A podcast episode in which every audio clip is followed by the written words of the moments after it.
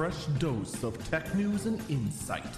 This is the Early Bird Briefing. It is Wednesday, August 18th, 2021. This is the Early Bird Briefing. I'm Eagle Falcon. All right, well, we have a bit of a follow up to um, a story we covered on at least Eagle Eyes. I don't know if we actually covered it on the Early Bird Briefing or not, but I'll get you up to speed. So, Newegg, way back when, and by way back when, I mean like middle of 2020, as part of a bundle for a lot of the highly in demand GPUs that were being sold, required the purchase of. Well, not really required the purchase, but had bundled in models of Gigabyte power supply units, and they were very odd power supply units, like ones you that's normally not really like sought after or anything. And well, it turns out they have a high failure rate. Even on the reviews on Newegg, almost half are one star, most of which saying dead on arrival. Gamers Nexus went ahead and looked into this, and by the way, you should check out both of their videos. They have two up right now their initial investigation and their follow up, which I'm going to get into into a little bit, in regards to these power supply units. And, well,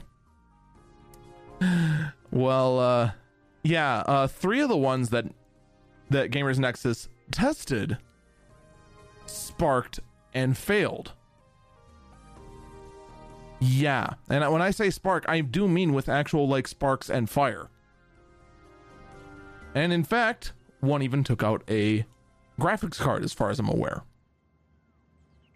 Gigabyte replied saying that a third party media outlet, of which shall remain nameless, uh, discovered there was a high failure rate by using extensive testing lengths and using DC stress testers. I forgot the exact term they used, but basically just saying, hey, they wanted to try and ex- extend, like, hey, this media outlet, they used methods that you'd normally never ever see.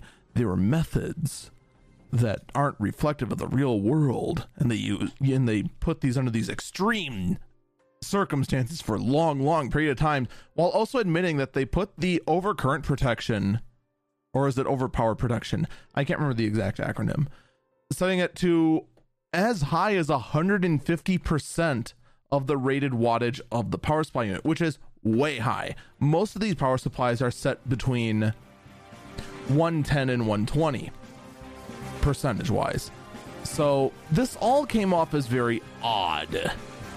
Needless to say, and Gigabyte has said that, hey, you know what? We're gonna go ahead and, and uh, lower this down on future models, and you should totally just uh, send yours in if you if you if you wanna, I guess. Um, needless to say, this is laughably bad and Gamers Nexus also come out and saying, look, we tested these for 20 minutes and they failed. And we only tried to push them to the absolute limit once. Most of these actually failed under a 60% load. So, uh, yeah, Gigabyte. What the actual heck? I guess they just prefer to just look as sketch as possible. I'm not going to lie, this is a big black eye for Gigabyte. That's going to do it for me. Stay safe and stay healthy.